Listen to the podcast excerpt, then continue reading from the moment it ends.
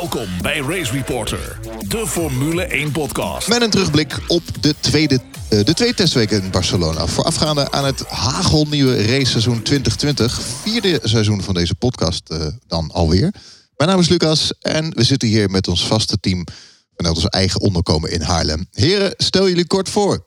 Ik ben Shadow Elving, marketingmanager, oprichter van Trackside Legends en passie voor autosportfotografie. Wat is dat, Trackside Legends? Ja, dat is onze soort van marketingbureau label uh, waarop we wat leuke autosportprojecten doen. Onder andere wat races bezoeken, accreditaties, mooie interviews. Uh, van alles en nog wat. Alles wat met de racerij te maken heeft en met online marketing. Dus ik kan daar mijn accreditaties bestellen dan? Uh, jazeker, jij, ja, okay, jij vooral ja.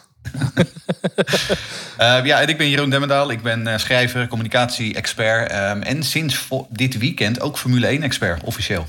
Ja, heb je je licentie binnen? Ja, de Olaf ah, Mol licentie heb ik binnen. ah, zo, een mooi compliment. En ik ben uh, Jeroen Scholt en ik ben gewoon een racefan. Geen licentie? Nee, en ook geen spectaculaire introductie. Maar wel een hele vriendelijke, goed lachse Formule 1 fan. Ontzettend, ja. Ontzettend. En gelicenseerd. En, ja, ja, ja, ja, ja, ja, ja, Gelicenseerd Formule 1 fan ben jij dan? Uh, ja, ik heb wel een licentie. Ja, die heb ik al sinds 1984. Oh, dat mag ik niet meer zeggen. Nee. De Formule 1 uh, houdt ons uh, ja, in de greep, in de grip, zeg je dat? De afgelopen dagen, onder andere natuurlijk het coronavirus. Maar ook de serie op Netflix. Hebben jullie hem gezien? Geen spoiler alerts, maar hoe ver zijn we? Die heb ik gezien. Ik heb me uit. Helemaal uit? Ja, zeker. Ja. ik moet nog twee afleveringen kijken. Ik, doe, ik ben fulltime racefan. dus ik doe alleen maar races kijken. En voor de rest lig ik op de bank.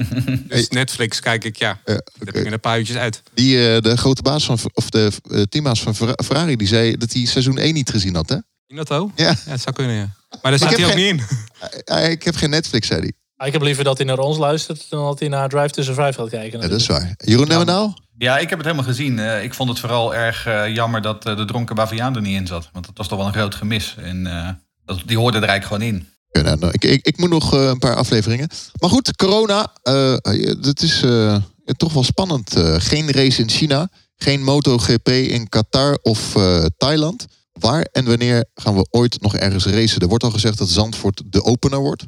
Ja, nee, inderdaad. Ehm, kijk, dat China verdwenen is, dat is natuurlijk niet zo heel gek. Um, want dat is het epicenter van het virus. Met afstand de meeste slachtoffers daar. Dus ja, dat was al in een vroeg stadium uh, werd dat gecanceld. Uh, hè, officieel zeggen ze dan postponed. Maar hè, we kunnen er wel van uitgaan dat China gewoon niet meer um, uh, verschijnt op de kalender. Um, ja, en dan is nu de vraag, gaan we naar Australië?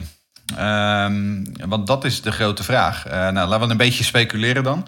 Um, de promotor in Australië zegt voorlopig de race gaat door. Uh, Liberty zegt ook dat de race doorgaat. Nou, op zich is dat natuurlijk niet zo heel gek, uh, want hier spelen contracten een rol. Uh, Liberty wil geen contractbreuk plegen en zich openstellen voor claims van de promotor, terwijl de promotor zo min mogelijk inkomen wil verliezen. dus die trekt alleen de stekker als het echt niet anders kan. Oftewel, de enige die um, hier een stekker uit kan trekken is de Australische overheid. Um, um, dus daar hangt alles vanaf. Uh, en die hebben vooralsnog um, geen, geen stekker getrokken. Ik, ik, ik, vroeg me net af, wie bepaalt of die race doorgaat of niet? Nou, het punt is, dit is wat, wat ik, dat is dus wat ik probeer uit te leggen. kijk, Liberty en de promotor gaan dat niet doen. Want dan kunnen ze allebei, zeg maar, uh, want die hebben een contract met elkaar. Maar als de overheid uh, wegens gezondheidsredenen de, de, dit evenement verbiedt, dan staat er in het contract, hè, er staan clausules rond force majeure, zoals dat dan heet. Um, en dan is er gewoon geen juridisch gedoe, maar dan is er gewoon overmacht, wat ze dan noemen. Ja, dat is het. Het enige wat echt groter is dan de sport en dat opzicht, dat is natuurlijk gewoon de volksgezondheid. En elk land die maakt daar eigen keuzes in qua uh, sociale gatherings, je, grote groepen mensen, evenementen, sportevenementen. En het is ook een beetje het afschuiven natuurlijk van de verantwoording. Van joh, wie gaat als eerste zeggen, we gaan de stekker eruit trekken? En volgens mij heeft het Duitse RTL wel al gezegd van wij gaan sowieso niet met journalisten naar uh, Vietnam toe. En dat is natuurlijk ook een stukje uh, liability. mochten die journalisten wel uh, ziek worden of uiteindelijk inderdaad nog erger overlijden of wat dan ook, ja, dan zijn zij gewoon verantwoordelijk als werkgever. Er zijn zoveel partijen, zoveel belangen die daarin meespelen. Ja, de, uiteindelijk kan inderdaad het land het beste de stekker eruit trekken mocht dat niet gaan. We hebben een tweet van Erik Hoebe. Erik Hoebe schrijft Formule 1 boeken en die had een hele mooie tweet met een grafiekje erop. Hij zei het aantal genezingen neemt toe terwijl het aantal gevallen van de, de ziekte afneemt. Dus de, het lijkt, zeg maar, um, ja, oplossing komt dichtbij. Nou, het aantal gevallen neemt niet af. Het is zeg maar de exponentiële groei van het aantal gevallen neemt af. Ja, okay. Dat is een belangrijk verschil. Dus die groei is aan het afkalven. Um, nou, als je kijkt naar Australië bijvoorbeeld. Australië heeft op dit moment 29 gevallen. Ehm, eh, daarvan zijn er al 15 hersteld. De andere zijn allemaal in stabiele conditie. En er is een hele oude man die op een cruiseschip zat, wat, waar veel eh, besmette mensen waren, die is overleden. Nou, heel tragisch natuurlijk. Ehm, maar 29 gevallen in een land eh, met de omvang van Australië is nou nog niet echt dat je zegt een enorme crisis. en dus zegt de Australische overheid tot op dit moment, ja, weet je, we hebben extra aandacht voor landen als China, Iran, Italië. Uh, maar op dit moment nog geen inreisbeperkingen. En dat is natuurlijk uh, de, de, de crux, zeg maar. Hè. Kunnen de teams vanuit Japan, vanuit Italië, kunnen die naar Australië afreizen? Um, en op een gegeven moment, ja, ik bedoel, je kunt natuurlijk ook het niet op het allerlaatste moment aan laten komen. Want dan uh, zit alles al op het vliegtuig en is alles al onderweg. En hoe ga je dat doen als er bijvoorbeeld een inreisverbod is vanuit Italië? Ten opzichte van een Alfa Tauri, Ferrari, Pirelli? Ja, of een uitrijverbod. Want misschien komt Ferrari helemaal het land niet uit. Nee, maar dat bedoel ik. Dat ze inderdaad uh, niet meer mensen vanuit Italië, Australië in willen hebben bijvoorbeeld. Ja, dan heb je, echt wel, heb je echt wel een groot probleem. En wat gaat de Formule 1 dan zeggen? Voor mij moeten er contractueel 16 auto's aan de start staan van de Formule 1 race. Maar goed, als die uh, geen banden hebben of geen personeel van Pirelli, ja, dan wordt het ook wel moeilijk. Nou, dat is bij de MotoGP geweest. Hè? Want op zich uh, mochten een aantal teams er wel in, maar niet die uit Italië en niet die uit Japan, meen ik. En toen heeft de rest gezegd, dan doen we het ook niet. Dat dan weer wel. Dan blijven, dan blijven er in de MotoGP ook niet veel meer over als je alle Italiaanse en Japanse merken eruit haalt. Ja, heel weinig, maar er zijn er wel een aantal die zijn niet echt letterlijk gesitueerd daar. Dus dat kon wel, maar ja, en toch ben ik ook wel uh, benieuwd hoe dat in hoeverre dat ze ook gaat beperken in de, in de voorbereiding. Want in Italië is het natuurlijk ook wel een redelijk uh, hot topic op dit moment. En volgens mij de medewerkers van Ferrari die uit dat gebied komen, die, die mochten ook al niet meer op de fabriek komen. Uh, ja, het lijkt me niet ideaal in de voorbereiding van het seizoen. Zeker. Nee, en dan is het natuurlijk de kwestie. Ik bedoel, want wat een andere race die op, op de op losse schroeven staat is Bahrein. Um, en in Bahrein hebben ze inmiddels al flinke restricties op mensen die inreizen vanuit Iran.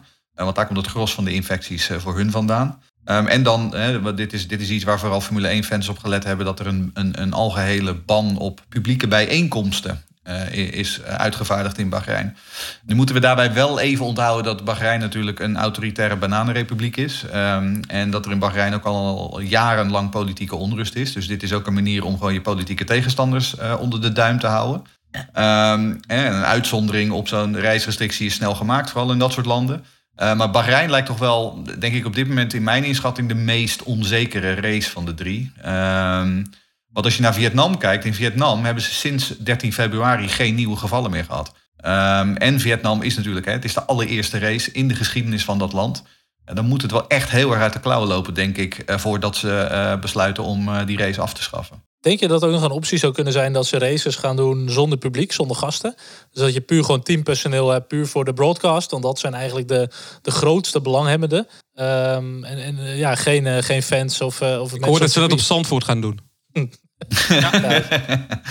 nou ja, je hebt voetbalwedstrijden die nu achter, die, die nu achter gesloten deuren worden gespeeld. Uh, en inderdaad ook, voor mij zijn er wat support races in Azië die inderdaad wel verreden zijn, maar zonder enig publiek.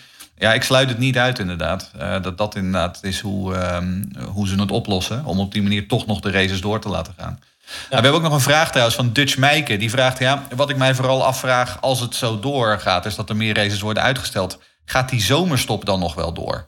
Uh, kunnen we in de eigenlijke zomerstop races als Bahrein en um, China inhalen? Um, nou ja, alles kan uiteraard. Um, maar het lijkt me niet heel aannemelijk om de dood eenvoudige reden dat um, de teamleden hebben ook gewoon vakantie nodig. Die hebben een pauze nodig. Daarom is die zomerstopper. Uh, plus, uh, met name in Bahrein kom je uh, met het klimaat in de knel. Want Bahrein in juli is heel erg warm. Ja. En, en, in de avond, nacht? Bahrein is natuurlijk koelt het af. Ja, dat zou wel weer kunnen. Maar dan, maar dan krijg je wat, dat is de zomer hè, in, die, in die regio. Het is heel erg warm gedurende de dag. En dan valt het echt ontzettend hard naar beneden gedurende de avond. Dus dan ga je opeens van, dan ga je van 46 naar 10 graden binnen twee uur tijd. Ik weet niet of dat uh, met die banden haalbaar is. Deden ze die race niet al deels in de avond? Mm, ja. ja. Ja, toch? Ja. ja. Maar goed, zo hebben we ook nog in de vraag uh, van Joost. Welke races worden nog meer uitgesteld en welke zouden jullie als vervanging willen? Ja, welke er eventueel nog uit kunnen vallen, nou, daar heb Jeroen net al kort over gehad. Kijk, we kunnen dat op zich ook niet in onze glazen bol kijken wat er nog meer gaat gebeuren. Uh, ik kan zelf niet inschatten of dit nog weken aanhoudt, maanden of misschien wel het hele seizoen. Dus dat is echt een beetje koffiedik kijken. Ja, vervangende races, ik denk dat dat ook wel bijzonder moeilijk gaat worden Volgens mij had Imola die had zichzelf al eh, aangeboden om eh, eventueel een race eh, te gaan organiseren. Ehm, ik weet niet of Hockenheim er nog om staat te springen om alsnog een race te organiseren. Die krijgen dat niet vol. Normaal al niet en nu helemaal niet. Nee, maar kijk, weet je wat het is? Er gaan sowieso zijn er gewoon heel veel verliezers in het scenario dat er races eh geannuleerd gaan worden. Zowel voor teams, voor promoters, voor fans, et cetera. Ehm, dus mochten ze toch een alternatief kunnen vinden, dat kan her en der de pijn wel wat verzachten. Als jij natuurlijk eh, personeel in dienst hebt en eh, die staan eh, drie, vier maanden niks te doen. Ja, dat is ook niet eh, voor de sponsors heel aantrekkelijk. Dus ja, ik, ik zie het niet zomaar voor me. Ehm, ja, misschien dat ze wel zeggen van we gaan naar Amerika toe, een extra race of zo. Maar ook dat zie ik niet zomaar Staat er, ook, sta- staat er eigenlijk een, een, in, in de regels een minimaal aantal races om een echt wereldkampioenschap te hebben? Dat weet ik eigenlijk niet. Ongetwijfeld. Dus er Ja, daar zal, daar zal vast een regel voor zijn, ja. Maar ik weet niet wat dat is. Het zal een percentage zijn, denk ik. Net als dat het eh, met raceafstanden, dat je een, eh, een x-aantal procent moet, eh, moet afleggen. Ja. Maar goed, bijvoorbeeld een eh, Road America zou mij persoonlijk wel heel vet lijken. Eh, maar goed, dat soort dingen zie ik echt niet zomaar Maar die, gebeuren. die, die hebben geen, volgens mij niet eens een grade, die hebben niet eens een grade 1 eh, licentie van de FIA, volgens mij. Volgens Nee, dat kan, kan ik me ook niet voorstellen, nee. Hebben die. Grade 2 hebben die nog inderdaad.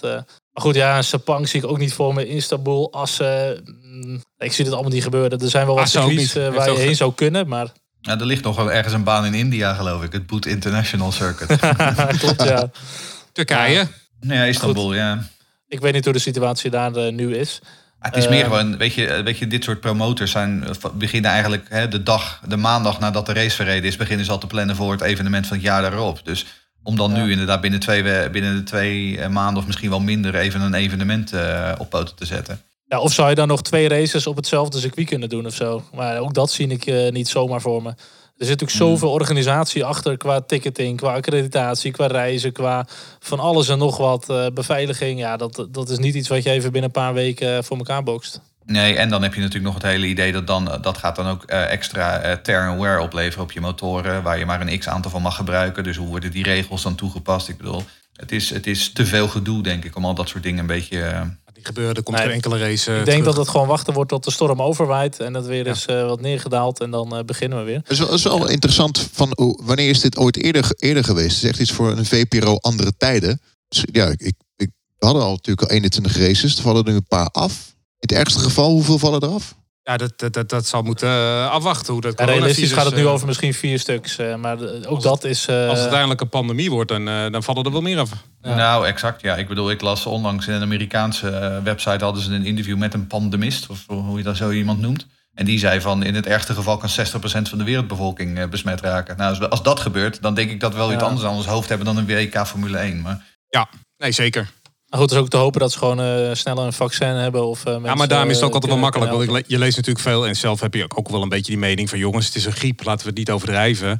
Maar eh, er zitten wel mensen die moeten daar beslissen. En als je een verkeerde beslissing neemt, dan zou er mogelijk een pandemie kunnen ontstaan waarbij miljoenen mensen besmet raken en, en er misschien Ja. ook wel een paar miljoen overlijden. Ja. Dus er is nog wel een keuze hè? en wij dragen nul verantwoording Het erover heeft ook natuurlijk. met je te maken met de verzekering. De verzekeringen. Kijk, Zeker. net als in Ja, Indianapolis. als de verzekering zegt met die banden toen. Ja, we kunnen niet garanderen dat het veilig is. Tuurlijk, dan- er zitten heel veel financiële gevolgen aan, ook voor de wereldeconomie. Maar dan gaan we, Goed. gaan we wel wat verder Onderaan de, lijn, 1. eh, onderaan de lijn is gezondheid altijd het belangrijkste. Dus, eh, Goed, dan de flu. flu. Ik zit helemaal met, met ziekte in mijn hoofd. Fuel Flow Gate, part 23. Ja, dat was het, het mooiste stukje van de hele testweek. Ja, Had de VIA bewaard voor de laatste eh, nou, even tussen neus en lippen door. 10 minuten, geloof ik. Een heel lullig eh, statement werd er gegeven. Eh, dat hebben ze heel goed gedaan, heel slim gedaan eigenlijk. Want de kopstukken van, eh, van Ferrari waren al weg en die van de VIA ook. Dus niemand kon nog meer een vraag stellen. strategische timing dit hoor. Erg prettig. Nou, Australië was nog twee weken weg. Wie weet, eh, met al het coronageweld, dat iedereen dit, eh, dit incidentje eventjes nog vergeet. Hopen ze misschien. Dat zal wel niet. Maar ehm, het is natuurlijk wel een hele eh saillante kwestie. En, en dat laat dat, dat lullige statement natuurlijk ook wel een beetje zien. Voor mij staat persoonlijk, maar dat is mijn persoonlijke mening, wel als een paal boven water. Dat als Ferrari niks zou hebben gedaan wat het daglicht niet zou kunnen verdragen. Dat de FIA in een statement had gezegd dat Ferrari eh, alles goed heeft gedaan. Een hele legale motor heeft ontwikkeld. Want namelijk nu, met dit statement dat ze gemaakt hebben, hebben ze alleen maar vragen opgeroepen. En geen enkel antwoord gegeven. Dus er, er, is iets, er is iets wat niet helemaal in de haak is geweest. Oké, maar even terug. We hebben het over de motor van vorig jaar. De Ja. Fuel Flow. Iets met een Ja. kabeltje en een sensor. Ja, Eventjes voor een leek. Wat was er aan de hand? Nou ja, dat is altijd een beetje de vraag. Maar dat is inderdaad eh, met het full flow sensor. Eh, daar hebben ze in die ruimte daartussen, geloof ik, hebben ze iets eh, gedaan. Geloof ik dat het niet goed gemeten is. Uiteindelijk heb ik vandaag bij Racefans heb ik gelezen dat het uiteindelijk zou gaan. Waar ze een extra vermogen hebben van gehaald. Eh, de intercooler. Die op olie gebaseerde vloeistof onder druk in de benzinemix heb, hebben weten te spuiten. Waardoor je ja, meer Rijkere verbranden mix, heb. eh, ja. dus dat, dat, dat zou het hele verhaal zijn geweest volgens racefans. Zoals ik het begrepen heb. Ehm, uiteindelijk hebben ze dus eh, bij de FIA... eh, na al die technical directives eh, die het voor Ferrari al moeilijker maakten vorig jaar... waardoor ze in Austin ineens hun vermogen kwijt waren. Hè. In Austin hadden ze ineens een heel moeilijk weekend. Viel ook een beetje gelukkig voor hun samen met die, die engine blow-up van Ja. eh, Leclerc... waardoor hij met een oude motor moest rijden. En Vettel viel volgens mij ronde vijf al uit. Het viel natuurlijk wel op dat ze op een gegeven moment in één keer best wel heel veel snelheid gevonden hadden. En, Nou ja, precies. ineens was het ook zo weer weg. Precies. Gebeurt niet zomaar, zou je denken. Waar dit uiteindelijk op uitdraait, is dat Ferrari gewoon een maas in de wet gevonden heeft. Nou, Eh, dat was omdat het. Er, Ja. Omdat er expliciet, wat zij deden, er stond niet expliciet in de regels dat dat niet mocht. En Als- dat is wat als- ze gedaan hebben. En dat Ja. is in mijn optiek, en ik weet dat Olaf Mol het niet leuk vindt als ik dat zeg. Maar er is een grijs gebied. En natuurlijk heeft Ferrari eh, flink zitten vroeten in dat grijze gebied tussen de reglementen. Ehm, en uiteindelijk, hoe het op mij overkomt, is dat de FIA en eh, Ferrari hebben besloten to agree to disagree. Ehm, en dat inderdaad ze, eh, de FIA dacht van, we hebben niet keihard bewijs waarmee we jullie kunnen bestraffen. Want Ferrari kan dat aanvechten en dan krijg je een lange juridische strijd. Is dat nou wel zo handig? En dus hebben ze inderdaad tot deze, wat jij zegt, eh, eh, vage... eh, ehm, eh, is het deze vage oplossing uitgekomen, of dit vage statement, wat inderdaad alleen maar meer, alleen maar meer vragen oproept. Ehm, het verdient niet de schoonheidsprijs. Dat lijkt me wel duidelijk. Ja, dus eigenlijk hebben ze iets gedaan wat totaal niet in de geest van de reglementen was. Maar eh, het was geen valspelen. Want Nee. er stond niet dat het Het niet is mocht. interpretatie dus. Ja, Ja. Ja, en dan, want we kregen er volgens mij ook een vraag over eh, van Matthijs. Wat vinden jullie van de case omtrent het bedrog van Ferrari en de slappe actie van de FIA? wel lekker een neutrale, neutrale vraag trouwens. ja, ja, maar hij mag, eh, hij mag zijn mening geven, doen wij ook. Tuurlijk, ja, nee, absoluut. Maar eh, ik vind het geen slappe actie. Eh, de FIA heeft namelijk meer belangen dan alleen maar het sportieve belang. Natuurlijk, een, een team, een sportploeg, een sporter die vals speelt, die moet bestraft worden. En die mag daar hard om bestraft worden. Echter, eh, de FIA heeft ook heel veel politieke belangen. Er loopt een Concorde Agreement af. We hebben Ferrari nodig in deze sport. Eh, Ferrari is eigenlijk het paradepaardje van de Formule 1. En iets als Ferrari of eh, hoe noemen ze dat? Ferrari International Assistance. Dat bestaat niet. Dat, dat is gewoon een nonsens en dat is gewoon onzin. Maar er spelen wel heel veel politieke belangen. En ehm, daarom is de FIA denk ik ook relatief mild geweest. Nou, ik heb op Twitter heb ik hier al genoeg over gezegd, maar ik heb nog twee observaties. Ehm, ten eerste, ehm, de vraag: is dit volgens de geest van de regels? Eh, wat mij betreft is dat totaal oninteressant als kwestie. Eh, want dit is topsport namelijk. Eh, en topsport is een kat-en-muisspel tussen de deelnemers en de bond die het geheel overziet. Eh, alles is wat mij betreft toegestaan in topsport, totdat het expliciet verboden wordt. En dat is nu gebeurd. Ehm, hè, Maradona's hand van God was ook niet volgens de geest van de regels. Maar eh, toch won Argentinië gewoon het WK van 1986. Ehm, en, ehm, laten we wel wezen, deze durf ik wel aan. Als Honda dit had uitgehaald eh, en de Red Bull van Max Verstappen was stukken harder gegaan... dan hadden we allemaal de slimme geitjes van die gekke Japanners geprezen. En dan hadden we het allemaal prachtig gevonden. Want wat ook meespeelt, is dat dit een van de voornaamste concurrenten van, eh, Jos, van Max Verstappen in het zadel hielp. Dus ik denk dat dat ook een factor is. Maar in ieder geval, eh, ik, ik, ik begrijp de FIA heel erg goed dat ze, dat ze Ferrari als vriend willen houden. Dus ik vind deze straf heel goed. Eh, Ferrari kan het niet nog een keer doen, want de regels zijn heel erg eh, aangetrokken. Volgend jaar, zelfs in 2021, wordt volgens mij eh, kan het helemaal niet meer. Want dan heb je volgens mij een eh, standaard fuel systeem. Ja. Dus dat is helemaal al vastgelegd. Dus ik vind het een hele goede oplossing. En ik heb er geen enkel probleem mee eigenlijk. En, en het heeft ook niet in dat opzicht echt invloed gehad in het kampioenschap. Het is niet dat er nou een hevige strijd was die Ferrari uiteindelijk net aan gewonnen heeft. Kampioenschap niet, maar eh, Ehm. ze hebben wel twee zegens gepakt. eh. Ja, tuurlijk, maar Nou ja, en wat natuurlijk ook nog meespeelt, is dat ze volgens Automotor in Sport, eh, hè, de, de wel ingelichte bronnen uit Duitsland, eh, dat Ferrari gedwongen is om eigenlijk een, eh, een nieuwe motor te bouwen nu voor dit seizoen. Ehm, wat, het- wat ze natuurlijk ook op, op achterstand zet. We hebben straks nog een vraag eh, van iemand over hè, hoe, hoe Ferrari het deed in Barcelona. Ehm, en ja, ik bedoel, dat is natuurlijk ook gewoon een nadeel. Eh, ja, al, al is het wel de vraag of je in drie maanden een motortje kan bouwen. Ik, ik, ik denk niet dat ze hem helemaal nieuw hebben gebouwd, maar... Nee, het zal wel niet helemaal van, eh, vanaf de basis geweest zijn. Nee. Ah, ik neem aan dat ze inderdaad niet eh, de, de, de verbrandingsmotor en zo helemaal opnieuw gaan ontwikkelen. Maar er zijn Nee. wel elementen. Maar wel het dus, eh, ERS-systeem heb ik begrepen. En, eh, Goed, wellicht komen we daar zo nog even op eh, terug. Race Reporter, de Formule 1 podcast. Racereporter.nl Dit is Race Reporter, de Formule 1 podcast. En we gaan over naar Barcelona. Daar is Bas van Bodegraven. Bas, hallo. Goedemiddag, Lucas. Hoe is het daar? Ja, goed. Eh, het weer begint nou eh, wat minder te worden, helaas. Maar we hebben twee weken prachtig weer gehad, dus we mogen niet klagen. Gaat het regenen, denk je? Nou, denk het niet. Oké. Hoe heb je de afgelopen dagen eh, beleefd daar? Sowieso op de baan als de buiten? Ja, het is fantastisch. Eh, dit is eh, eigenlijk onze favoriet.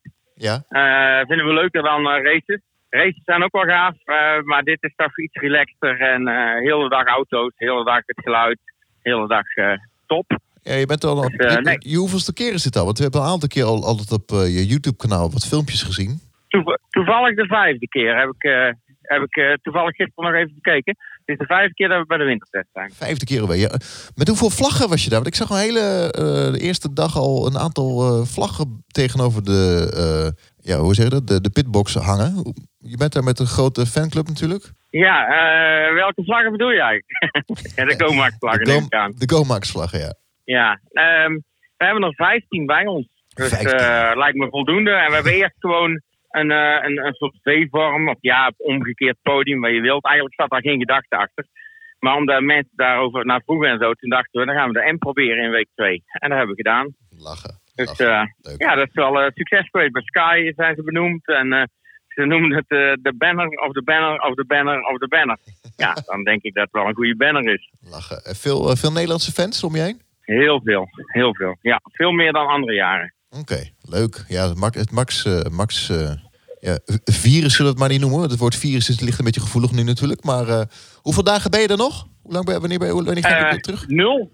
Nul. Helaas vertrekken wij morgen vroeg. Laatste dagje, oké. En, dan, eh, en dan Netflix op voor de nieuwe, nieuwe seizoen van de, serie. En dan... Ja, ik denk dat ik Ingrid laat rijden en dat ik in de auto ga kijken. Hoor. Ik kan er niet meer wachten. ja. Ingrid is je, is je verloofde, hè? Gefeliciteerd. Ja, dankjewel. Leuk, leuk. hey, en eh, geniet ervan nog. En eh, we gaan eh, Au- Australië natuurlijk in de gaten houden. Wat, wat denk je, kort nog even de kansen Mercedes, Ferrari, Red Bull? Ah, Daar is niks over te zeggen. Ik, op het moment wordt er veel gepraat over de Mercedes dat ze onbetrouwbaar zijn, de motoren. Welke? De? Max komt de hele middag al bijna niet buiten en zet ook niet echt een snelle tijd neer. Nee. En Ferrari, daar is helemaal geen touw aan vast te knopen. Want eh, die hebben heel lang eh, ja, eigenlijk slechte tijden gereden. Dan weer helemaal vooraan. Het is, eh, ja, ik weet het gewoon niet. Als ik het zou moeten gokken, denk ik dat het veel spannender gaat worden dan de andere, andere jaren tot nu toe. Dus ik denk dat Max het Hamilton wel heel moeilijk kan maken. Dat is mijn gevoel, maar ik ben alles behalve objectief. En Mercedes? Ja, de stuur is fantastisch, hè. Mooi, hè? Het dag. Oh, dat, hoe, echt zo gaaf dat ze met zoiets even uit de, hoek, uit de hoge hoed komen. Echt te gek. Alleen jammer dat het bij Mercedes is. Ik had liever bij een ander team gezien. Ja, ja, ja Williams of zo. Wie, wie wordt... eh, Ja, het maakt niet uit als Red Bull ook maar bij zit. Het is natuurlijk nog veel te vroeg, maar wie, wie wordt de verrassing eh, van het komende jaar, denk jij? Nou, dat klinkt raar wat ik nu zeg, maar dat zou misschien best wel eens Williams kunnen zijn. Oh, Die waarom? zijn gewoon echt een stuk sneller dan andere jaren. Maar die gaan echt niet meedoen in de top, hoor. Maar die, ik denk wel dat ze ja, misschien wel Sauber niveau, of ja, Alfa Romeo bedoel ik, niveau gaan halen. Dus, eh, maar ik, ik ben een fan, hè. ik ben geen expert. Oké. Die moet je bij jullie zoeken. Ja. Hey Bas, dankjewel. En eh, geniet er nog van. En eh, al- alvast ook een goede reis eh, terug. Want je, hoe ga je met de auto, met de, met de camper, met de motor? Nou, de camper, dan denk ik dat we thuis zijn als Zandvoort net afgelopen is. ja. Niet zo langzaam. Dus eh, nee, we zijn met de auto. We zijn via Zwitserland heen gegaan en eh, terug doen we rechtstreeks. En dat is goed te doen. Nou, goede reis. Dank voor je, dank voor je belletje. Ja, graag gedaan. Dankjewel. Hoi, hoi. Hoi, hoi. De Formule 1 podcast. Race Reporter. Dan gaan we eindelijk naar de testweek in Barcelona. Ehm, hoe staan de teams ervoor? Ik zeg niet veel de tijden, maar ook wel iets. Ik heb begrepen dat de Red Bull dat heel veel rust uit, dat ze heel veel rust uitstralen. De motor is eh, betrouwbaar bevonden. Meestal zie je wel waar het slecht gaat bij de teams. Maar ik hoor iedereen roepen dat ze vooruit, eh, vooruitgang hebben geboekt. Wel, iedereen is vooruit gegaan. Maar ehm, wie staat waar? Nou ja, uh, laten we beginnen met uh, de kampioenen uh, uit Stuttgart. Dat is Mercedes. Um, nou ja, kijk, of ze echt het team blijven, dat weten we natuurlijk over twee weken pas. Maar dat ze weer gewoon vooraan meedoen, dat staat buiten kijf. Want uiteindelijk stond Bottas gewoon netjes bovenaan de tijdlijsten. Um, ik had niet het idee, maar goed, dat was bij Red Bull Ferrari ook zo, dat ze de boel helemaal opengeschroefd hebben. Um, het enige wat wel een beetje zorgelijk is voor mij, is dat er drie Mercedes-motoren zijn die de geest hebben gelaten in een week. Um, dat is wel vrij uitzonderlijk. Um, dus ik bedoel, hè, we, hebben natuurlijk ook het DAS-mechanisme gehad. Uh, voor iedereen die het gemist heeft, dat is het, uh, het, het, het, fijne mechanisme waarbij Lewis Hamilton en Valtteri Bottas aan hun stuurwiel kunnen trekken en dan uh, de wielen iets rechter kunnen zetten, waardoor je minder wrijving hebt op het rechte stuk en misschien wat minder slijtage en wat meer topsnelheid hebt. Um, maar wat ik zeg, het motorenvlak is wel iets um, wat, wat als ik bij Mercedes zou werken, dat zou me wel enigszins zorgen baren. Nou, goed, we hebben ook nog een vraag van Dennis. Ja, Dennis die vraagt uh, een belangrijke vraag. Wat gaat de firma Mercedes doen? Gaan ze nog door met hun team of gaan ze verkopen aan Toto? Um, en uh, als dat dan het geval is, heeft die onzekerheid invloed op het team? En hij refereert dan ook aan die drie motoren met problemen. Um, nou, ja, om eerlijk te zijn, alles wijst er op dit moment op dat uh, Toto en Mercedes gewoon nog een paar jaar met elkaar doorgaan. Um, racefans zei eerder dit jaar dat er in februari een boardmeeting bij Daimler zou komen, waar een beslissing zou worden getroffen over de toekomst van het Formule 1-team. Um, nou ja, wat daar gebeurd is, um, we hebben er nog niks van gehoord. Um, dus als er al een formele exit besloten is, dan weten we het toch, tot nog toe niet. Maar ook de, de topman van Mercedes heeft meerdere keren ontkend dat, uh, dat het team de, de sport gaat verlaten. en het punt was ook, het verhaal was dat Toto Wolff en uh, Lawrence Stroll samen Mercedes zouden kopen en dat dan om zouden dopen tot Aston Martin. nou, is er wel een team dat Aston Martin gaat heten volgend jaar, maar dat is dus Racing Point en niet Mercedes. Dus ik, ik denk eerlijk gezegd dat Mercedes uh, gewoon blijft. Nee, ik zie het ook niet zomaar mee gebeuren. Ook als je de coureurs ziet, uh, Toto ziet, ook de nieuwe sponsors. De, de voel, je voelt toch een bepaalde mate van rust ook binnen het team. Dat ze echt wel voor mij voor de lange termijn uh, nog gewoon door willen gaan. Maar er speelt wel denk ik iets tussen Toto Wolff en Lawrence Stroll. Want als, ik die, als we die Racing Points zien rijden, dan zie je een Mercedes. Zitten er ook connecties? Uh, er zou best wel een mooie connectie kunnen zitten. En dat, net als wat je met Ferrari en uh, Alfa Romeo hebt en Red Bull en uh, Alfa Tauri, zou dit eenzelfde constructie misschien kunnen gaan worden een beetje. Dat ze toch een soort van junior team hebben, een B-team. ja, why not? En Daimler is ook een investeerder in Aston Martin. Niet vergeten. Terugkomend op, op de testweek. Mercedes is voor mij gewoon huizen, huizen, huizen oh. hoog favoriet in Australië hoor. Ja. Die, hebben, die, die winnen daar volgens mij sowieso het meeste wel. Maar die zijn zo verschrikkelijk goed. Ja, los van dat DAS-systeem. En als je daar al heel veel tijd voor hebt om daaraan te gaan werken en te gaan testen. Ja, die, die gasten die zijn gewoon uit de pitbox. Zijn ze gewoon consistent. Ze zijn snel. Het is een goed geoliede machine. Uh, ja, ze hebben de motoren weer wat geprobeerd uh, te upgraden en wat meer eruit te persen. Nou, het kan best wel daar wel wat, wat betrouwbaarheidsprobleempjes omhoog komen. Maar ja, ze zijn nog steeds het kloppen team. En uh, ik denk ook, ze hebben gewoon twee goede rijders. Of één hele goede en één gewoon prima rijder. Ja, oh, het is geen uh. Ja, kijk, dat zie je met de Max en Albon ook niet zomaar gebeuren. Nou, Ferrari wel een redelijk duo, maar ik denk dat die auto iets minder gaat zijn. Ja, ik denk dat het echt lastig gaat worden weer tegen Mercedes dit jaar. Ja, dan de, wie wordt het tweede team? Gaat het tussen, tussen Red Bull en uh, Ferrari? ik denk zelf Red Bull. Ja, dat is een mooi bruggetje meteen naar uh, Red Bull Racing. Ik denk dat die absoluut de nummer twee teams zijn uh, op dit moment. En ook in Australië. Um, goed, Ferrari komen we zo meteen op terug. Maar ik denk dat die er echt niet gaan staan. En een, een, een McLaren of een Racing Point zullen er ook niet klaar zijn om echt met die top 3 te gaan vechten. Um, Red Bull Racing ook, die hebben gewoon echt een hele goede winter gehad. Uh, je merkt ook daar rust, geen hele rare geruchten. Um, zijn gewoon constant, ze zijn betrouwbaar, ze zijn redelijk snel, veel kilometers gemaakt. Um, niet zoals vorig jaar dat Gasly hem uh, toen in de muur had gereden, dat je gewoon uh, twee keer dikke schade hebt. 2 miljoen schade zag ik op de Netflix-serie. Ja. 2 ja, miljoen dan, euro, hè? Ja. Als ze dat in je, op je loonstrookje inhouden, dan wordt het echt wel een karige kerst, denk ik uiteindelijk. Uh, maar goed, ook de Honda, die schijnt echt wel weer stappen gemaakt te hebben. Die hebben echt extreem veel werk verricht weer in de fabriek, uh, op de testbank. Ik heb gehoord dat ze echt ook wel qua vermogen stappen hebben gemaakt. Maar ook de party mode is gewoon veel sterker. Dus ja, ik denk dat dat wel, uh, wel een heel tof seizoen gaat worden voor Red Bull. Ja, ze zijn gewoon across the board beter dan vorig jaar. Max Verstappen nu, lang, langdurig ligt hij vast, zeg maar, onbetwiste topman. ze hebben een betere tweede rijder, want ik ben er nog steeds van overtuigd dat Albon het beter gaat doen dan Gasly. Die motor uh, gaat nu zijn tweede jaar in, wat je zegt. Um, er, is, er is rust in de tent. Ik moet zeggen, ik vond ze in um, van alles wat, ik, wat je er van de buitenkant kon zien, vond ik ze in Barcelona gewoon sterk. Ehm, ja, ik ben, ik ben echt benieuwd. Ehm, ik denk wel dat Mercedes nog steeds aan kop ligt. Maar ik denk dat Max er eh, al dichterbij gaat zitten vanaf het begin. Ik denk niet dat je weer die standaard inhaalrace gaat hebben die we, die we de afgelopen jaar hebben gezien. Nou, waar ik bang voor ben is dat, dat Red Bull gewoon één Achilleshiel heeft. En dat is juist Alexander Albon. Als jij uh, echt serieus uh, aan wil vallen bij Mercedes voor de constructeurs en ook Ferrari uh, om plek 2 voor de constructeurs, dan heb je een hele sterke tweede man nodig die niet vijf, vijf tiende van een seconde achter Verstappen zit. Je hebt er eentje nodig die echt we maken vaak geintje over Bottas. Maar die zit wel altijd binnen twee tiende achter Hamilton. En als ja. Hamilton uitvalt, dan wint hij. En hem, hij rijdt altijd tweede. En hij geeft rugdekking. En dat heeft Verstappen gewoon niet. Als Verstappen eerste rijdt, rijdt Albon vijfde, zesde. Ja. En dat is gewoon een probleem. En ik zie niet in dat hij dat dit over de winter even heeft gedicht. Nee, nee precies wat hij ik net al geen zei. punten weg bij de rest. Nee, kijk, mocht die Red Bull even goed zijn als Mercedes en Max net iets beter zijn dan Lewis, denk ik dat hij het nog aflegt, omdat die tweede rijder gewoon het kaliber iets minder is. En die rugdekking is zo belangrijk in racestrategie, in kwalificatie, in Ja. startpositie. Ja. Eh, dat Ja. ga je gewoon nodig hebben. En ik denk dat ze dat wel een beetje gaat opbreken. Maar goed, Albon heeft dit jaar wel eh, kunnen meeontwikkelen aan de auto. Die heeft hem kunnen testen. Die heeft zijn meters kunnen maken. Dus ik denk dat hij ook wel weer wel een stapje heeft gemaakt ten opzichte van vorig seizoen hoor. Want dat hij in Spa instapte, vond ik hem absoluut niet slecht.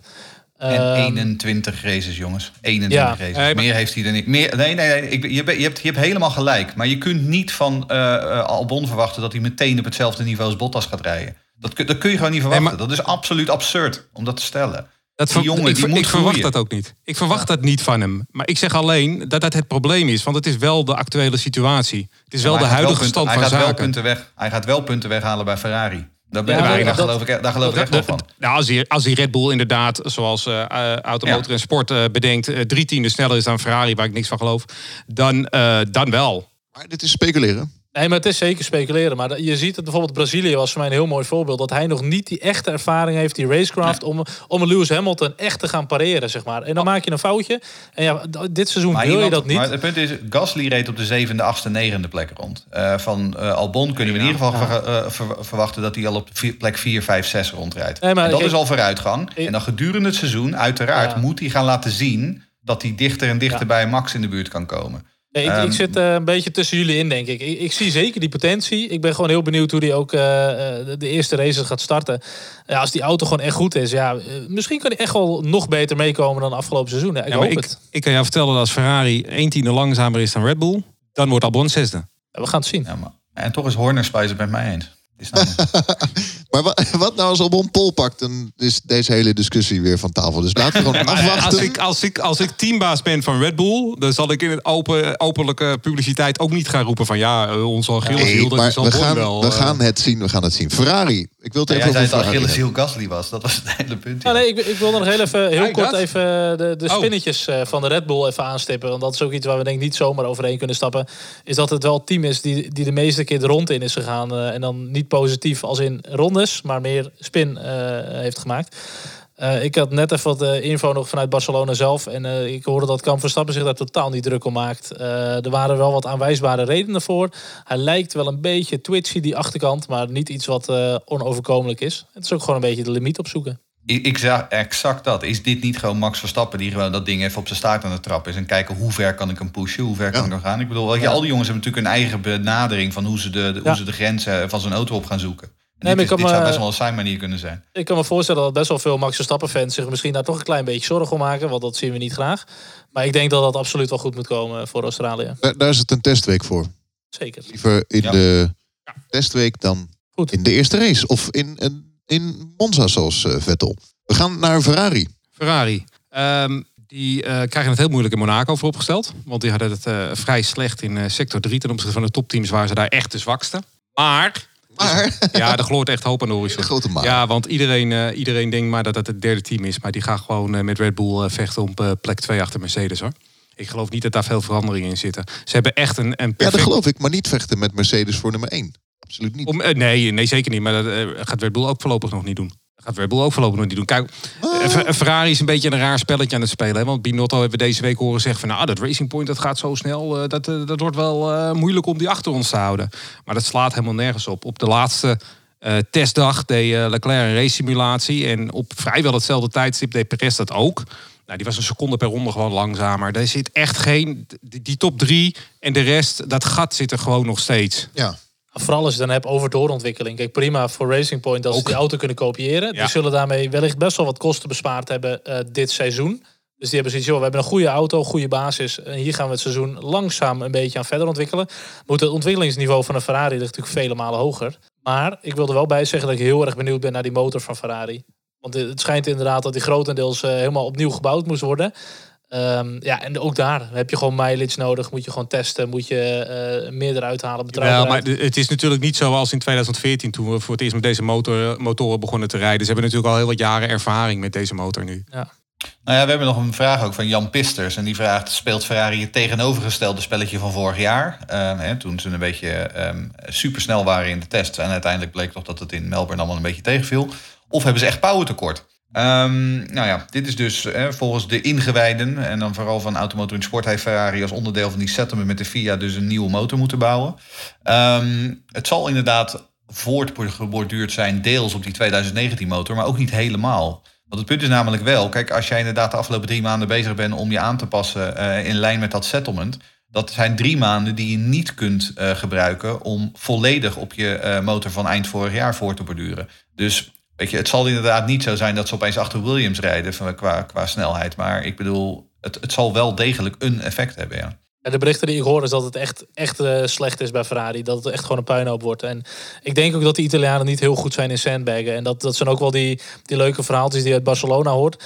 Is dat constant in races. Als Red Bull doet alsof ze een pitstop gaan maken... rennen altijd die gasten van Ferrari ook gewoon naar buiten. Ja, ja. Ferrari doet dat niet, want die kunnen dat helemaal niet. Die raken totaal in paniek. Ehm, en, en dat hoorde ik ook uit Barcelona. Dat Max gewoon in de, op de laatste dag eh, met kwalificatietrim bezig was. Dat hij gewoon de laatste bocht elke keer gewoon vol in de rem ging. Omdat hij gewoon op een band harder... eh, het is het 5 16 eronder zat of ja, zo. maar dat kon je gewoon zien. Ja, maar dat, dat, dat, Ferrari, vorig jaar deden ze dat niet. Toen waren ze verreweg de snelste. En uiteindelijk eh, waren ze er ook gewoon niet. Dus het niet om met Mercedes echt mee te kunnen doen. Race Reporter. De Formule 1 podcast. We hebben nog een aantal andere teams te, te bespreken. Onder andere McLaren. Waar staan ze dit jaar? Wat denken jullie? Hoog, laag, medium? Ja, eh, vierde team eh, afgelopen seizoen natuurlijk. Ik weet niet of ze dat weer voor elkaar gaan krijgen. Met het toch wel een sterk Racing Point. Misschien ook Alfa Tauri, die, die eigenlijk een soort van de, de Red Bull eh, RB15 heeft gekopieerd. Ja, ik gun het ze van harte. Want eh, vorig jaar waren ze voor mij echt wel het seizoen... of het, het team waar, met de meeste gunfactor. Absoluut ook vanwege de rijders natuurlijk. Hè? Leuke, leuke, leuke samenstelling, vind ik. Ja, Ja, absoluut. ik, denk dat ze, ik denk dat ze, maar goed, daar komen we zo nog wel op. Ik denk dat Racing Point wel een sprongetje gaat maken. En ik denk dat Racing Point en McLaren die, eh, het om die vierde plek gaan, eh, gaan uitvechten. Want om heel eerlijk te zijn, ik weet niet of Renault ehm, die eh, eh, zo, hè, vooral na afgelopen seizoen, of die, eh, of die wel zo sterk zijn. Maar goed, dan, dan vinden we dat Max een slechte teamgenoot naast zich heeft. En dan kan je nog wel eh Perez en een Racing Point hebben. Of, maar, maar dan heb je ook nog Stroll naast je, zeg maar. En eh, ik denk dat hij ook niet eh, head-to-head heel goed doet tegen een Sainz of eh, een Norris of wat dan ook. Dus dat zal ze ook wel wat punten gaan kosten, denk ik, bij, eh, bij Racing Point. Maar goed, we hadden het nog even over McLaren. Eh, vorig jaar echt een, een bijzonder goed seizoen. Zelfs voor het fabrieksteam van Renault eh, geëindigd. Met de Renault motor achterin. Ja, super leuk, goed rijdersduo. Ehm, ik zie ze sowieso alweer voor Renault eindigen. Eh, voor, voor Racing Point weet ik niet. Ehm, en volgens mij hadden we ook nog een vraag daarover ontvangen. ehm, Tobias van. Tobias Theus. Gaat McLaren de concurrentie aan met Red Bull of komen ze tekort? Ja, hier kan ik zelf ook heel kort over zijn. Absoluut niet. Ik zie dat echt nog niet gebeuren. Nee, zeker niet. Nee. Goed, ehm, naar het Franse team. Die hun auto eh, ha- soort van half, wel half niet gepresenteerd hebben. Renault met een Franse rijder Ocon. Eh, intern gaat het rommelen, denk ik. Eh, Eventjes Nou, dat, los eh, van de motor en de auto. Je hebt natuurlijk een, een Fransman en een Frans team met grote talent. Dus die zullen ze waarschijnlijk gaan voortrekken. Kijk even naar Charles. Ja. Dat zou goed kunnen, ja. Maar Dan Ricardo heeft al gezegd van ja, eh, het dimmen, eh, jongen. Want eh, eh, Nee, daar kan je nog wel een, een gevechtje verwachten. Want Ocon is geen makkelijk mannetje natuurlijk. Nee. Ehm, maar om eerlijk te zijn, eh, als we kijken naar die eh, lijst van auto, motor en sport, zit Renault ongeveer een tiende achter, eh, achter McLaren op dit moment. En Racing Point zit daar ook nog voor. En dat zou ze dus een, een zesde plek geven op dit moment in het constructeurskampioenschap. Nou ja, goed, dat is allemaal heel erg hypothetisch, dat weten we nog niet. Maar feit is wel dat Renault eh, niet overdreven eh, geweldige testweek eh, heeft beleefd. ja, klopt het dat ze hebben gezegd... we zien dit weer als een overgangsjaar? Dat heb ik niet gehoord, maar Oh, ik moet wel eerlijk zeggen, als Renault nu niet afgetekend vierde wordt, Ja. dan is het echt een schande voor dit team. Want die zijn nu al jaren aan het prutsen. Of als ze gewoon weer achter McLaren eindigen. Dat Ja, zou dat toch kan schaamteloos echt niet meer. Dat kan gewoon niet. Nou, het probleem is, wat, wat, ik, wat mij een beetje tegenstaat, of wat, wat een beetje opvalt bij Renault, er is, een, er is een tekort aan lange termijn planning. Het schortte daar echt aan. Hè? Ik bedoel, ooit hadden, we, ooit hadden ze Hulkenberg en Sainz, en dan zijn, dan zijn we nog maar twee, drie jaar geleden. Uh, toen was Hulkenberg mannetje, want Sainz was maar gehuurd, was maar geleend. Uh, Sainz vertrok, vervolgens kwam, uh, toen kwam Ricciardo. Toen was opeens Ricciardo het mannetje. Um, en moest Hulkenberg aan het einde van afgelopen seizoen vertrokken. En nu komt Ocon binnen als Frans oogappel. Um, hè, als, als misschien wel een van de grootste talenten van zijn generatie. Um, en er beginnen steeds meer verhalen over Ricciardo en Ferrari rond te, te zingen. Dus ik bedoel, wat is de lange termijn planning daar? Ik bedoel, als jij serieus met Ferrari, met Mercedes, met uh, Red Bull aan de slag wilt, die allemaal hè, duidelijke lange termijn planning hebben, met lange termijn contracten voor Verstappen, voor Leclerc. Um, in ieder geval, ze hebben Hamilton dan nu, maar ook daar hebben ze Russell achter de hand. Bij Renault, het is, het is, ieder, uh, het is allemaal zo van de hak op de tak. Er zit geen echte lekkere planning achter. Ja, dan denken we soms dat de Italianen chaotisch zijn. Maar die Fransen vind ik ook wel, uh, wel een beetje chaotisch hoor. Maar kijk, ik kan me wel voorstellen dat Renault denkt van jongens, 2020 is een seizoen, is eigenlijk al deels afgeschreven. Laten we ons focussen op 2021. Ocon kennis maken met het team, deze auto aanvoelen. Uh, het zou niet onlogisch zijn. Maar voor een fabrieksteam moet dat eigenlijk niet kunnen. Dat je eigenlijk voor het seizoen eigenlijk al een seizoen afschrijft. Zou er vorig jaar al afgetekend vierde moeten zijn. Nou, voor, even, even terug, terug in de tijd. Uh, Jeroen Demmendaal, lange termijn. Hadden ze dan al jaren geleden Ocon moeten uh, signen? Ja, of wat ik zeg, of gewoon... Um, kijk, het is vanaf het begin natuurlijk al gedoe, gedoe geweest. Want ze hebben natuurlijk op een gegeven moment race ook op, met Jolien Palmer rond. Die ze maar, die, waarvan ze besloten van, nou ja, ja. die laten we dan nog maar twee jaar zitten in die auto. Uh, weet je, iedereen wist dat Jolien Palmer geen lange termijn optie zou kunnen je, je zijn. bouwt dus niks op die zat, Nee, die zat daar gewoon een stoeltje bezet te houden. Ja, dus hadden ze moeten hebben. En hadden we moeten zeggen, Hulkenburg, doei doei. En we gaan een team rond een jong talent bouwen. Maar je ziet ook gewoon, als je bijvoorbeeld kijkt naar die fabrieksteams en hun klantenteams. Mercedes en Ferrari die zitten lichtjaren voor hun, hun klantenteams. En uh, dat het Red Bull voor Renault zat, dat konden we allemaal nog wel accepteren. Maar McLaren daarvoor, vorig jaar, dat was al een, echt een afgang. En dat je nu, nu dreigt het zich dit jaar weer te gaan herhalen.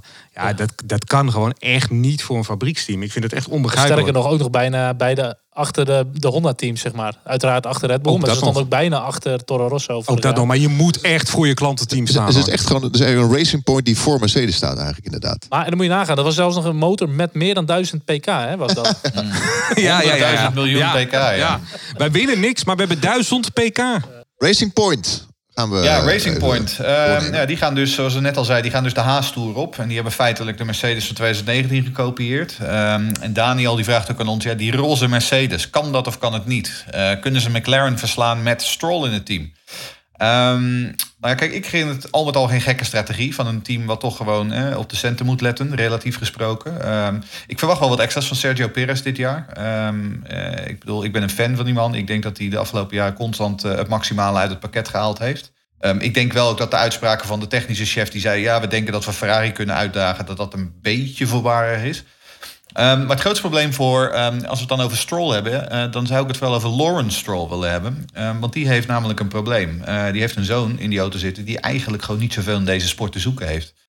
dus vroeg of laat eh, moet hij gaan kiezen tussen de carrière van zijn zoon en daadwerkelijke vooruitgang. Want Aston Martin, vanaf 2021 zijn partner, die stappen niet in de sport om in het middenveld rond te rijden. en een van de twee auto's wordt nu gewoon bestuurd door een lichtgewicht. en ik weet niet hoe lang hij dat vol kan houden. En toch vind ik dat ook wel weer geniaal van Lawrence Stroll. Je hebt heel veel geld. Je hebt een zoon die wil racen, maar die kan het niet. Nou, dan koop je eerst even in bij het allerslechtste team van de grid. Want die moeten overleven. Hij gaat een beetje rondrijden. Heeft een paar races die best wel prima zijn. Uh, daarna denk je, joh, ik koop een middenveldteam. Uh, dat doe je ook. Daar zet je ook weer je zoon neer. Doet ook ondermaats. Daarna heb je ook nog het idee van uh, met jouw team, we gaan gewoon de Mercedes van vorig jaar kopiëren, want dat is de snelste auto. En wellicht zit je dan ineens in een top 4 team. Ja, dan ziet zijn carrière er misschien toch ineens heel anders uit. Dat je ineens een verdwaald podium kan pakken of wat dan ook. Maar hij heeft dus wel visie.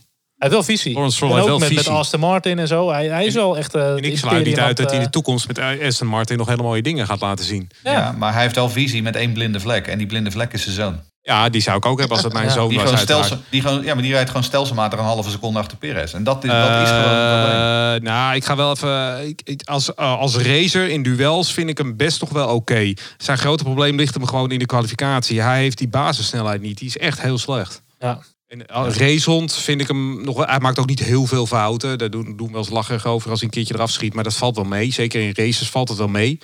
Alleen, uh, ja, kwalificaties in drama. Want als ik dit dan alweer vergelijk met een Latifi, dan vind ik zo'n Stroll alweer eh, weer, weer veel leuker. En die toch een beetje meedoet en hij wat van die knullige uitspraken en zo. Ik kan er ook wel weer een beetje om lachen of zo, weet je wel. Maar de, de- als je echt naar de top wil, dan moet je natuurlijk doorselecteren. Dan moet Stroll eruit en wordt Perez een Ja. tweede rijder. En dan moet je voor Perez nog een betere rijder hebben. Want ook Ja. Perez is daar niet goed genoeg voor uiteindelijk. Maar die Ja. kan nu nog wel mee. Op een gegeven moment moet hij ook gewoon eruit en Ja, eh, wordt ja. gewoon vervangen. Maar die kan nu nog wel mee. En als tweede rijder kan hij ook aanblijven. Om. Het, eh, het team wat een nieuwe, nieuwe naam heeft gekregen, Toro Rosso, Ta- Tauri Rosso, als het ware, Alfa Tauri, dat schijnt eh, een vertaling te zijn, of nee, de, de, de meest felle ster van het sterrenbeeld stier, heb ik begrepen. Correct me if I'm wrong.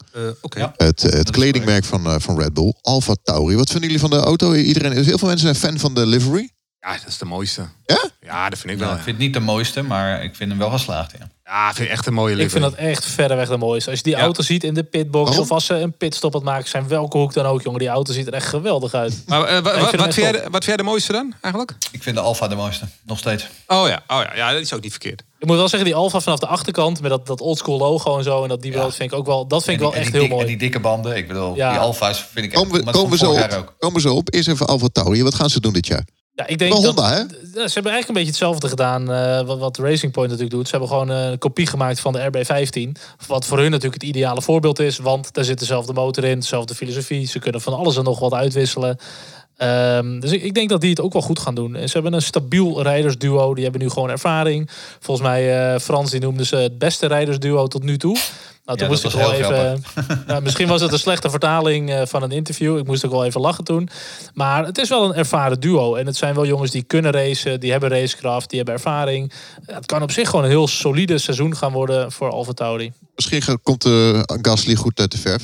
Ja, nee, ik wil zeggen, als Gasly voortzet wat hij eh, de tweede helft van het afgelopen seizoen deed, dan, eh, dan denk ik dat hij een mooi seizoen kan draaien. Ja. Eh, kijk, ook, ook met het oog op 2021. Eh, ik denk dat ze bij Alfa Tauri ook een team willen die die auto kan gaan ontwikkelen, die daar input in kan geven. Ja, moet je dan nu inderdaad een andere jongen erin gaan zetten, Nee. een jonger uit je pool? Ook niet, zeg maar. Dus het is de meest logische keuze. Ja, ik vind het prima. Ik ga maar gewoon genieten van hoe die auto eruit ziet. Gasly vind ik ook echt wel een goede rijder. En nu bedoel ik ook Ja. echt Gasly. Dan bedoelde ik Albon toen ik Gasly zei. Maar nu bedoel ik wel Gasly en niet Albon. Het wordt een heel ingewikkeld verhaal zo. Maar dit is Pierre Wil je ook een Gasly. joker inzetten? Tijd stoppen? Graag. En ik vind, nee, maar ik vind eh, Gasly ook zoals hij eh, terug is gekeerd naar eh, in Drive to Survive zag je dat trouwens ook mooi terugkomen. Maar hij heeft zich wel echt teruggeknokt in de Formule 1. En deze jongen is absoluut Formule 1 waardig. En ehm, ik verwacht eigenlijk wel wat van hem. En, en, en Daniel Kvyat is voor mij nog steeds onbegrijpelijk dat hij nog steeds in de Formule 1 rondrijdt hoor, om eerlijk te zijn. Ja, volledig Ja, het is meer gewoon gebrek. Armoede. Ze hebben gewoon, ze hebben Ja. gewoon niks. Nee, armoede. Dus ze- Nee, maar ook- hij, houdt, hij houdt die stoel warm totdat, eh nou ja, wat is het, eh, Lo- Lime Lawson of een van die andere jongens uit Ja. de F3 of F2 eh, er klaar voor is. Dat is het enige wat hij doet. Ja, Vips. En een, beetje Vips. afzet, afzetmarkt vergroten in Rusland misschien. Maar het is echt heel denderend. Voor, voor die kleding. Want het is niet meer, het is niet meer Red Bull. Nee, maar goed, ik blijf geleerd aan Red Bull Ja, dat snap ik. Dus, Dat eh, snap ik goed. eh Alfa Romeo, de mooiste auto uit de Formule 1. Ja, heb ik gehoord. Heb ik gehoord. Van een, van een, eh, van een kenner, hè? Ja, een hele een kenner. Expert Een, eh, kenner. Een expert. Alles Een Mol heeft hem een expert genoemd. Ja. En eh, die zei dat het de mooiste auto is. Dus het is de mooiste auto. Ja. Eh, maar ze hebben wel een probleem. Ze hebben echt een, echt een hele nare, slechte winter gehad. Ook dat je bedoelt Giovinazzi. Eh, nou, die, die is niet zo heel goed.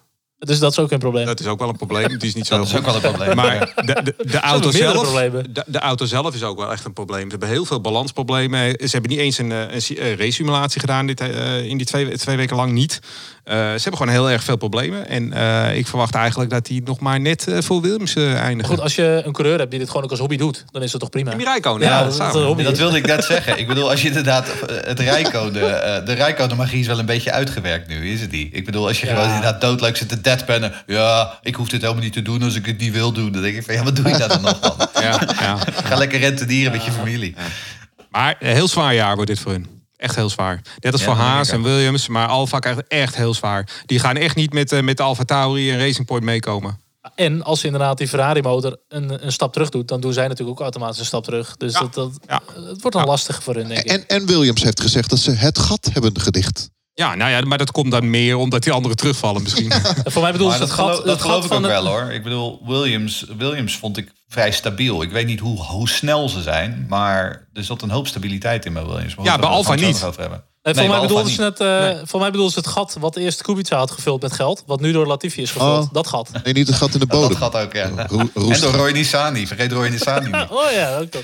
Eh, maar goed, Voordat we naar Williams doorgaan, hè, ehm, doen we haast nog even. Want ehm, nou, als je kijkt naar de, de statistieken, eh, die draaiden de minste ronde van allemaal. Ehm, als je kijkt naar de tijden, dat was ook allemaal niet heel erg verheffend. En dan zeggen we altijd, ja, maar de tijden die tellen toch niet. Nee, maar ik zie eh, Haas ook, hè, omdat ze ook weer die waarschijnlijk wat mindere Ferrari-motor hebben. Ik, eh, ik zie dit niet direct een snel eh, seizoen worden. En als je dan, hè, want het lijkt wel een beetje een thema te worden nu, Drive to Survive. Ehm, als je eh Gene Haas Ja. daarin hoorde, ehm, dan moet het in 2020 wel echt beter worden. Want anders denk ik dat ome Gene gewoon eh, de tent aan de hoogste bieden gaat verkopen. Ja. Ja, we Ook look like a bunch titel. of fucking wankers dus gewoon weer. Want je hebt en Grosjean nog, en een slechtere motor, en dat debakel van vorig jaar met Rich Energy. En Ze geen titelsponsor? wel een beetje dat, die gunfactor verloren. Van die lekkere Ja. Amerikaanse, nou rebellen wil ik niet zeggen, maar wel gewoon een leuke Amerikaanse ondernemende partij. En die, en die relatie tussen die rijders onderling, plus de relatie tussen de rijders en het management, die is echt niet goed hoor. nee. Kijk, wat, wat volgens mij heeft Steiner vooral Grosjean en Magnussen nog achter het stuur zitten, omdat hij gewoon geen andere alternatieven had. Ja, Hulkenberg wilde die graag natuurlijk, maar die kwam niet. Maar, maar het die mooie... kwam Nee, het mooie is ook van, eh naar aanleiding van Drive to Survive, toen, dus, toen ze met z'n tweeën op Silverstone eh, eh, eraf schoten en op hun kop kregen. Die, die Magnus heeft dus gewoon in de media nu gezegd dat dat nog de heel erg gecensureerde eh, versie was Oh, van Gunther is, ja. Steiner. Ja. Ja. Ja. Dus kun je nagaan hoe het daar gedonderd heeft. Zo komt er ook nog een dvd'tje inderdaad met de extra's, met de deleted scenes en zo. eh, dat zal echt. Anderhalf uur materiaal Ik zou uh, ervoor Gunther betalen. Steiner. ja. Ja. Ik zou ervoor betalen. Goed, we gaan helemaal achter in het, eh, het, eh, het veld kijken naar Williams. Ja, wat, wat, wat Ja. gaan die nog doen dit jaar? Dat is toch ook... Nou, ja, ze gaan zeker meedoen, maar ik denk dat eh, de aansluiting met het middenveld wordt nog wel lastig voor ze, denk ik hoor. Kijk, het blijft gewoon een team die nog steeds in een soort van overlevingsmodus zit. Die hebben nog steeds gewoon geld nodig en talent nodig. Kijk, ten opzichte van vorig jaar staan ze nu al 1-0 voor. Hè. Ze hebben echt wel eh, betrouwbaarheid op orde. De auto was op tijd klaar. Eh, we moeten ook niet vergeten hoe, ellendig Paddy Lowe eigenlijk het team heeft achtergelaten. Met gewoon een slechte auto, gewoon een echte puinhoop gewoon. Ja, voordat je daarvan herpakt, nou, dan, dan ben je echt wel een jaar verder. Ja, ik denk eh, Russell gaat ook gewoon een paar punten scoren dit, dit jaar. Eh want je gaat er tussen die 21 races gewoon een paar, of nou 20 races een paar tussen krijgen. Ehm, die, waarbij gewoon, eh, hij gewoon op negende of tiende plek finisht. Ehm, want die auto is, er, denk ik, is denk ik gewoon beter. Ze zitten er gewoon dichterbij dan, dan vorig jaar. Ja. We hebben nog een vraag ook van Klaas Meijer. Die vraagt eh, over Williams. Heeft eh, Claire het lek boven of is zij zelf het lek? Ja, ik weet niet of zij lekt. Dat weet ik niet. ik heb geen idee. Nou ja, eerlijk gezegd denk ik wel dat Claire, of misschien meer haar managementstijl, eh, of hoe zij de organisatie runt, dat dat wel een deel van het probleem is. Je hebt gewoon een goede stuurman of stuurvrouw nodig in dit geval. Een, goede manager is gewoon ongekend belangrijk om een organisatie en helemaal een Formule 1 team te laten excelleren. Je hebt visie nodig, je, je hebt, je hebt eh, vastigheid nodig, je moet goede keuzes maken. En als ik dan zie wat een eh, Racing Point doet, of een Toro Rosso of een Haas, die gewoon heel veel dingen kant en klaar kopen. Uh, Willem wil alles maar in eigen beheer houden. Ja, het is 2020. Er zijn hele andere businessmodellen voor je Formule 1 team. Ga mee. Weet je, als we pakken heel weinig vernieuwends op. Ja, dat kost het gewoon de kop. Het feit dat het een familiebedrijf is, is denk ik in deze kwestie misschien wel een zwakte. Um, want want Ja. ik bedoel, dat, dat vond ik ook in Drive to Survive wel weer treffend. Uh, Claire wil vooral ten koste van alles die familiesfeer bewaren. Uh, en ik weet niet, hè, ik bedoel, Gunther Steiner is dan misschien het andere uiterste. Maar ik weet niet of er bij Williams af en toe gewoon het nodig is dat er iemand even met de vuist op tafel slaat. En ik weet niet of mevrouw Claire dat wel doet. Punt is ook, ze is ook nog steeds niet officieel gepromoveerd door de vader. Hè? Het is nog steeds maar deputy team manager. Ja. Nog steeds niet. Ja, maar goed, dat zie je natuurlijk met de Red Bull. Uh, daar zit altijd wel iemand achter. Dat zie je met Haas, weet je, met een Gene Haas, Ferrari. Je hebt natuurlijk ook wel veel druk, ook van buitenaf, om te presteren. Ja, leuk, een familiebedrijf, maar je bent gewoon een Formule 1 team. Je hebt gewoon uh, 700 man in dienst of zo. Je wil gewoon races winnen, punten pakken. Ja, uh, beurs genoteerd ook nog, hè? Ja, weet je wel, als je niet gaat vernieuwen, dan ga je op een gegeven moment over de kop. Ja, leuk voor de familiesfeer dan. Dan heb je een hele gezellige kerst, want dan ben je met z'n allen gewoon thuis. Nou, ook prima. Race Reporter, de Formule 1 podcast. Racereporter.nl Niet te veel spoiler alerts uh, weggeven, maar Drive to Survive, seizoen 2, Smullen, uh, vorige week uh, uitgekomen. En ja, jullie hebben hem eigenlijk al allemaal al gezien. nogmaals, geen spoiler alerts. Maar wat, uh, wat zijn een klein beetje de pareltjes? Uh, nou, ik, ik vond uh, het verhaal tussen Gasly en Albon wel leuk. Dat is een beetje de, ja. de draad, denk ik. Komt in meerdere afleveringen terug. Vond ik erg leuk. Um, weer Ricciardo hoefde voor mij niet, want die was het jaar ervoor al geweest. Er zijn ja. een aantal coureurs die ja. hebben helemaal niet gezien. Giovinazzi... Ook een naam vond ik erg. Nee, bijvoorbeeld Rijkonen hebben we niet gezien en zo. Dat soort dingetjes. Um, Ja, ik vind het een, ik vind het een hele interessante serie. Ik mis mee. Ik, ik heb wel begrepen dat, dat Max Verstappen er zelf niet zo heel blij mee was. Ja. Ik vond dat hij niet goed eh, geportretteerd is. Maar dat schijnt ook Dat mee te maken te hebben dat er een documentaire over hem gemaakt wordt. Die dan na volgend seizoen weer uit zou komen. Ja, die gaat hij dan in eigen beheer maken. Oftewel, dat wordt natuurlijk gewoon een loftrompet over Max Verstappen eh, steken. Om heel eerlijk te zijn, dat is een beetje het probleem. Als dat je jongens in eigen beheer iets... Ik weet niet of je de Taylor Swift eh, documentaire op eh, Netflix gezien heeft. Die volledig Nee. door haar zelf Nee, gecontroleerd sorry. wordt. Je, Voor welk team rijdt hij dan? Maar, nee, maar dat is gewoon een beetje een probleem met dat soort, eh, met- dat soort self, eh, eh, self-congratulating producties. Ik, weet- ik, ik weet niet of dat goed is. Ehm, wat mij wel opviel trouwens ehm, rond Drive to Survive. Ik kreeg hier ook wel wat berichten over op Twitter. dat er heel veel die-hard fans zijn. Die zijn die tal van dingen die dan niet helemaal kloppen of te kort door de bocht zijn. Of weet je, ik denk wel ehm, eh, dat, we even, dat we moeten ehm, onthouden dat dit vooral een promotievehicle is voor kijkers die de sport niet of nauwelijks kennen. hè. Dat is de reden dat Liberty eh, dit, dit, dit hier groen licht voor heeft gegeven. En wij als diehard fans zijn niet, wij zijn niet de doelgroep. Ehm, en ik denk dat dat nog wel eens wordt vergeten. Kijk, wij hebben natuurlijk de vloek van te veel weten.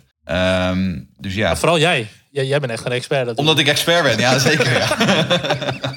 Eh, Nee, maar maar ik, maar weet je, het, is een, het is vooral voor het bredere publiek gemaakt, deze serie. Ja, ik moet ook zeggen, ik keek het ook met mijn vrouw inderdaad. En die vindt het juist hartstikke leuk om dat kijkje achter de schermen is te hebben. En die weet het totaal Ja. niet van alle geruchten, roddels, dingen die gebeurd zijn.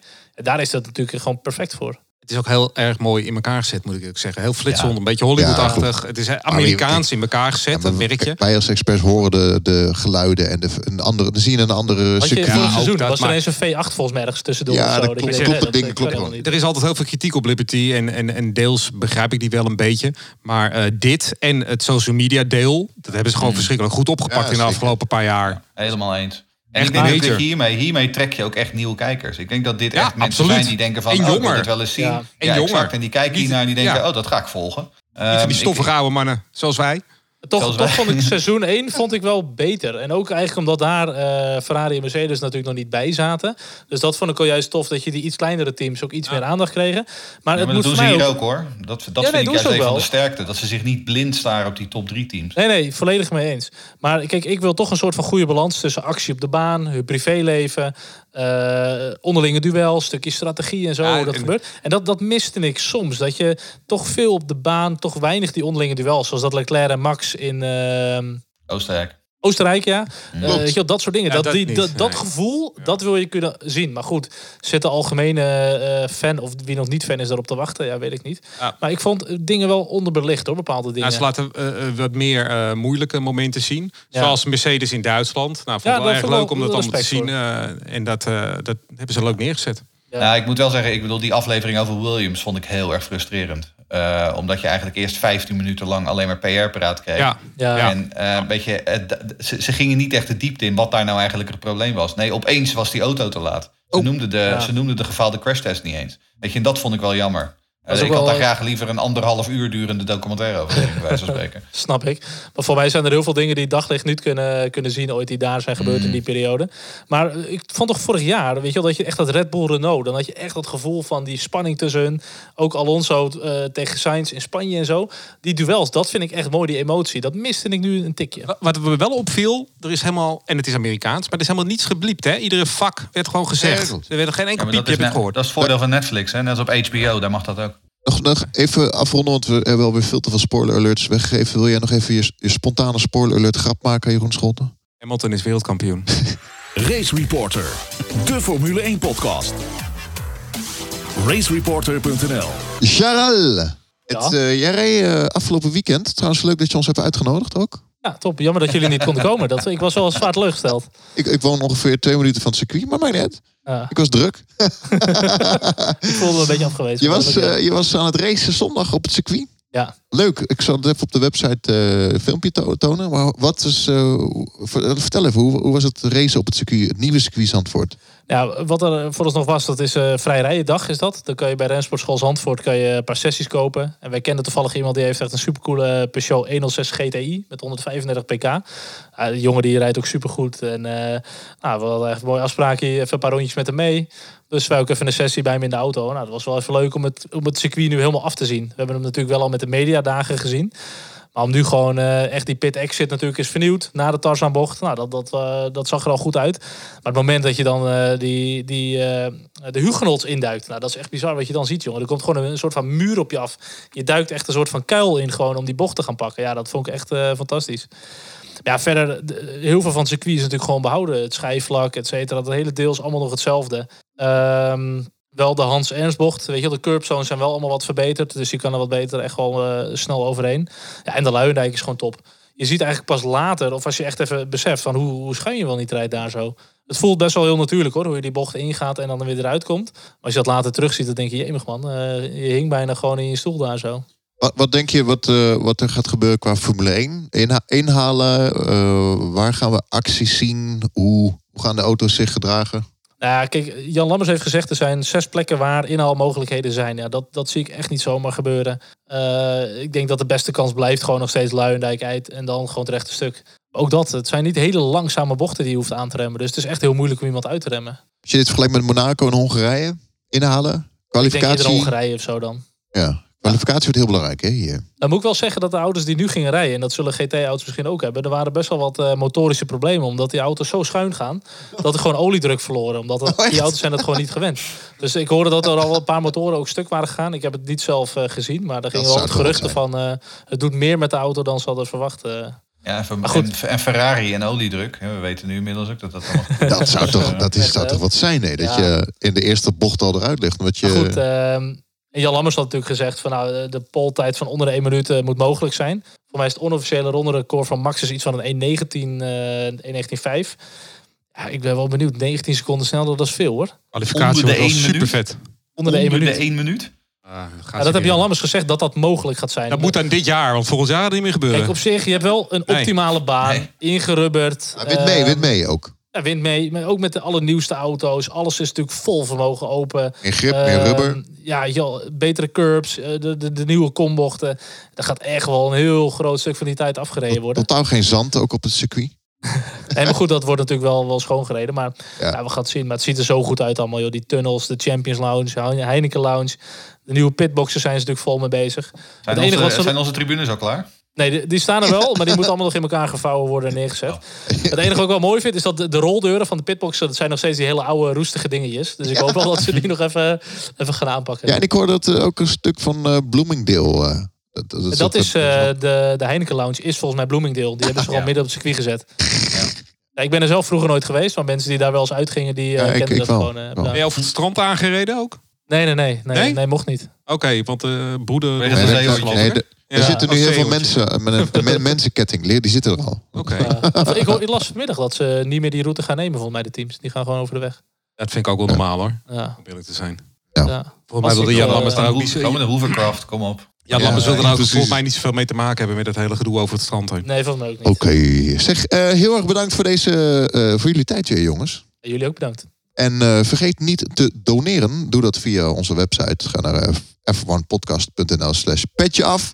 Like, share, doneer, reageer. Racereporter.nl. Volg ons op Facebook, Instagram, Twitter. En ehm, eh, met name, ja, ik ben vooral bedankt Jeroen Demmendaal. De expert zit er gewoon bij. Gewoon, Ja, en, ja. en niet vergeten jongens allemaal. Allemaal in je arm hoesten. En netjes je handen wassen. Want dan gaat de Australische Grand Prix door. Kunnen we ook niet voor de volgende podcast met de donaties eh, van die mondkapjes kopen? Ik heb Ja. wel een, een slip, een stringetje gekocht. Oké. Een Engelse, Dat Engelse hoef ik niet te weten, Lucas. Het stond op, stond, stond op Twitter. Nee, niet laten zien. Nee, nee, nee. Dit niet doen. Lucas, hou ciao, je broek tot aan. Tot de volgende. Doei. Doei! Hoi.